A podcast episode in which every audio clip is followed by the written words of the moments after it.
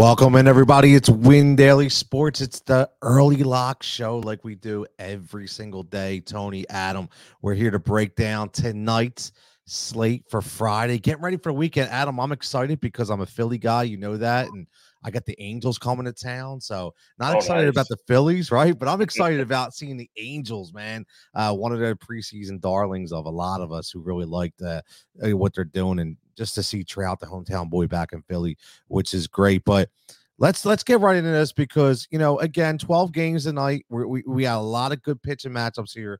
So right off the bat, we always talk about aces. Who's that one guy? Who you locked in on? Who's the guy that's going to lead your team?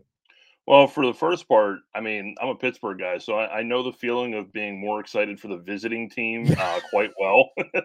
we'll just You leave it at that that. too damn much, man. yeah, we, we'll just leave it at that, rather than like a you know a five year span there for a little while. But look, uh, you know, we have a ton of choices for aces. There, there's a lot of the the normal suspects. You have Cole, you have Monster, Musgrove, Burnes, Bieber, McClanahan, Gilbert's underpriced. Nate Eovaldi, for some reason, is only eight thousand dollars, coming off two straight thirty point efforts. Uh, okay, sure, thanks DK, I guess. yeah, that's that's that- weird. That's going to be wild. But for me, you know, I don't think money's going to necessarily be a big barrier here with with this many games on slate. So I'm looking at Gerrit Cole, man.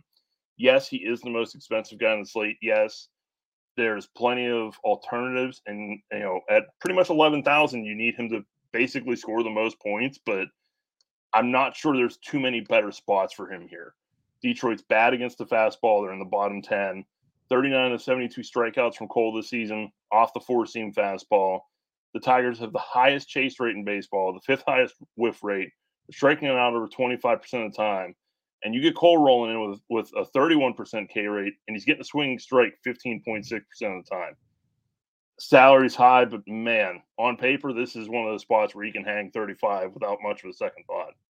Yeah, uh, you know what the best part about it is, and and this is why we try to help you guys here look inside the numbers when we look at this. Even though, because we talk about this, you hear us all the time. We're not worried about the win. Gerrit Cole is that good that two starts ago against Baltimore, he gives up eight hits, five runs, mm-hmm. and still gives you 25 because he struck out 11. Right. Yep. So I mean, this is 21 strikeouts in two games, the last two, and he's pitched an average of 105 plus pitches. So there's no doubt in my mind that that is the way to go. You have to go right to Gerrit Cole, pay up against Detroit. They're not going to hit him a lot, so this is going to be a great spot for him. What about value play, Adam? Is there is there that one pitcher maybe that we could look at that obviously not give you Gerrit Cole numbers, but maybe you could pay down for as your one B? So I'm not sure how much into the the punt range I'm going to go tonight, and it's because these 8K. Like, there's just simply no reason for this. I don't understand it whatsoever. You know, he had that bump in the road where he just got hammered by the Astros. I think he gave five home runs in an inning at, at one point, negative 13 DK. Okay, fine, I get that. But in the past two, he went for 30 DK, 101 pitches, 11 strikeouts against Seattle. Then he got Baltimore for a complete game, uh, six strikeout game, 30 DK in each. Now he gets Oakland. Oakland can be a little bit pesky, but generally they're just not that good of an offense right now. He's eight thousand dollars. This is a. I mean, just look through look through his game logs, man. Like this is not how he's been priced. A court like the entire season for the most part. You see a lot of ninety five hundreds in there. He's far too cheap. Like even if you just couldn't afford Gerrit Cole and you love the rest of your lineup and you got to come down to Corbin Burnes or something, Eovaldi at your SP two spot just makes way too much sense at this salary. Yeah, I like that. He's a strikeout guy, obviously, so that that's mm-hmm. always a good thing as well. And I'm I'm going to go. My punk guy is, is is one of your guys, man. I'm to go a little pirate action here and go with my man JT Brubaker. And again, only specifically because looking at what he's been able to do, he's proved me wrong a few times. That He's got your innings pitched. I know he gives up some hits, but he's double digit DK in four of the last five, three of the last five. He's over 19 and he's 7,600 going up against an Arizona team I'm really not scared of. And the Pirates just swept the Dodgers. like, right. And they're coming home off that momentum. So um, I really like that play right there. How about the gas can? Who, who's that guy we're going to attack? Yeah, sometimes it's just as easy as going down to who who Yeah. has the lowest salary. I didn't know that Chichi Gonzalez was even still in baseball, and this is going to be yeah. his first start of the season. But Ooh. last year, he, he pitched over 100 innings somehow, some way. Uh, 508 xFIP, ERA over 6.4, and he got destroyed by right-handed hitting. It was a 415 Woba, a 223 home run per nine, 6.27 FIP. I don't think the Jays are the team you want to face when you're no. not handling right-handed hitting. Toronto's starting to heat up a little bit. I know Vlad's still not quite there, but as a team, they're starting to put some runs on the board. And normally Toronto's, you know, in that mid five range. There's not a single hitter tonight that is over five thousand dollars. There's not even one that is five thousand. Bo Bichette is forty nine hundred. Vlad is forty three hundred. Wow. I, I, get it, man. He's ice cold. Buck ninety four in his last two or last ten. He's not hitting well. You're not paying for Vlad Guerrero right now. It's forty three hundred. Like, That's got to be a lock. Come on, we, man. We, we talk about FVPs a lot. I feel like yep. that should be an honorary mention because you yes. do not get Vlad at 4,300 ever, especially. Against Chichi Gonzalez.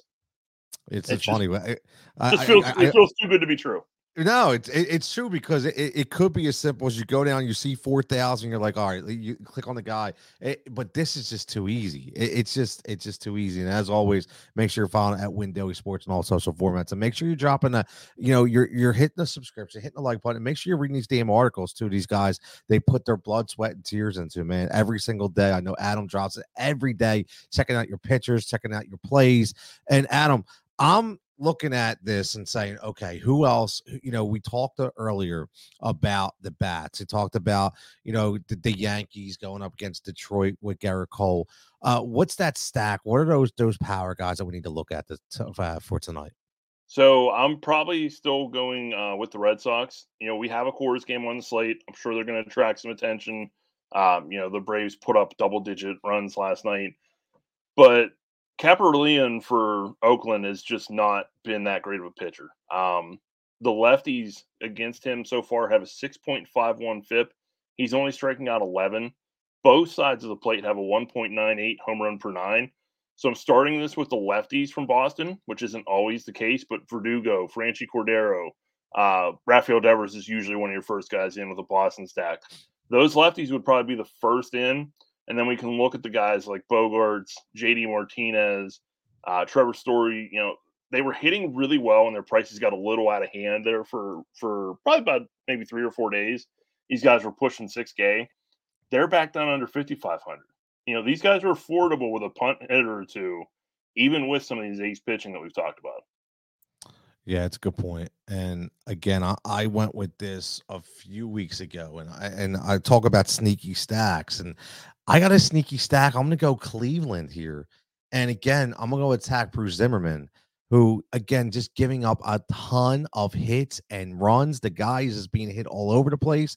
Eight, six, seven, seven. I mean, earn runs, you're talking about 15, 19, uh, 25 in four games. He's given up nine home runs in two games.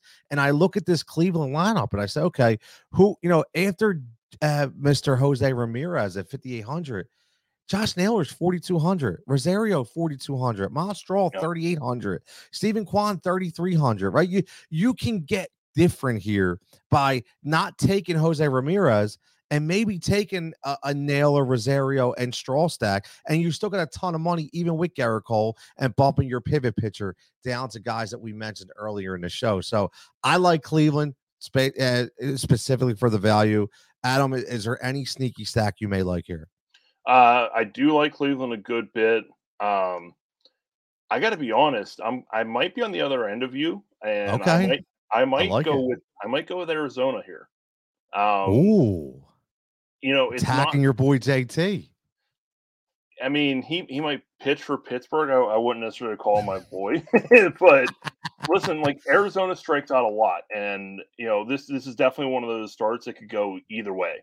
Brubaker yep. could strike out a few, get through five, six innings, put up a good score, but he can also get hit around at certain points. And when you look, you know, the ERA and the XFIP is over four.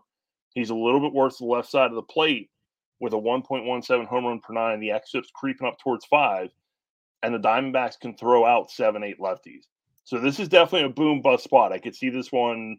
I could, like I said, Brubaker could do well. I don't know, man. Thirteen percent walk rate to the left side. This this is a team that could give him some trouble if, if they can stop themselves from striking out for one night. I like it. I do. I like it, and I, and I'll go. I'll go right off off of you right there, and go. We don't usually do this, but I'll go. I don't know what the number's going to be because it's early, but I'm going to go home run prop for Pavin Smith. Hey, you know he's 3200 obviously, but he's only hit one home run in the past seven games. But I think I'm just feeling it, man. I'm I'm feeling that left-handed bat in the Pittsburgh Stadium and hitting one out on a Friday night. I just it's going to be 80 degrees. The ball's going to be moving, and you just mentioned that JT can get hit around. Uh, any other value plays out FFVPs? Who do you have for tonight? So there's two. Uh, one is Michael Harris from the Braves, um, 2,500 uh, in Coors Field. He'll hit at the bottom Ooh. of the lineup, but at the same time, um, uh, Chad Kuhl works the left side of the plate. He's got some blowback coming uh, from the left side. Uh, his xFIP is much higher than his actual production given up. Anytime you get a guy 2,500 in Coors, I don't care if it's at the back end of the lineup, he's going to bat, you know, through the ninth inning. And then uh, I still have to learn how to pronounce this guy's first name. I feel I feel bad right now. But Marcano from Pittsburgh, uh, they called him up the, the past few games. He's only played seven games. You know, we, we don't know like quite where that talent level is, but in those seven, 333 average, two home runs. He's he's stolen a base. You know, he can get it done. And you just look at the game logs 8, 18, 16, 10. That was in LA, in San Diego. He'll be at home for the first time or second time, excuse me. I, I don't mind that either at 2,500 against Merrill Kelly from the left side of the plate. Yeah, Merrill Kelly can get hit against. And remember, everybody, FFVP cash is seven at 12 points. This is the guy, not that you're going to lean on, the guy that you fill in your line that actually can get you above everybody else. And I want to go. You mentioned you had the Rodriguez play, and I'm gonna I'm gonna I'm going to piggyback right off of that, and I'm going to go Raimel Tapia and for Toronto because this was a guy we talked about in the beginning of the year. I rode him in Colorado last year. He was a great trendsetter. He was an FFVP a lot, and he's hot right now. He's hot for Toronto. He's given you above the FFVP cash line four of the last four, two multi hits in the last three. He's got four doubles in the past four games. He is absolutely lighting the, the, the scene on fire as an FFVP. So for 2500 in that lineup against a, a, a, pitcher who's going to get hit, which we just mentioned, I really like that play for 2500. Adam, final thoughts? Anything you want to say before we get out of here? Um, it's just a really fun pitching slate, and you know these are ones where I kind of let the field dictate what kind of chances I'll take in GPP because you can't play everybody. And when we look at this top, maybe Gerrit Cole's a little bit lower on than I think because he's almost 1100. Maybe Corbin Burnes is the one that falls through the cracks a little bit. My one that I think is really going to fall through, and I, I maybe I'm wrong, is Shane McClanahan. 9600. We usually steer far away from pitchers, uh, lefty pitchers against the White Sox. Dude, McClanahan is so good. He's leading all of Major League Baseball in K rate, swing strike rate. He's only trailing Kevin Gausman. I get it. White Sox are really good against lefties, even without Tim Anderson. If nobody's playing Shane McClanahan, you better believe I will be.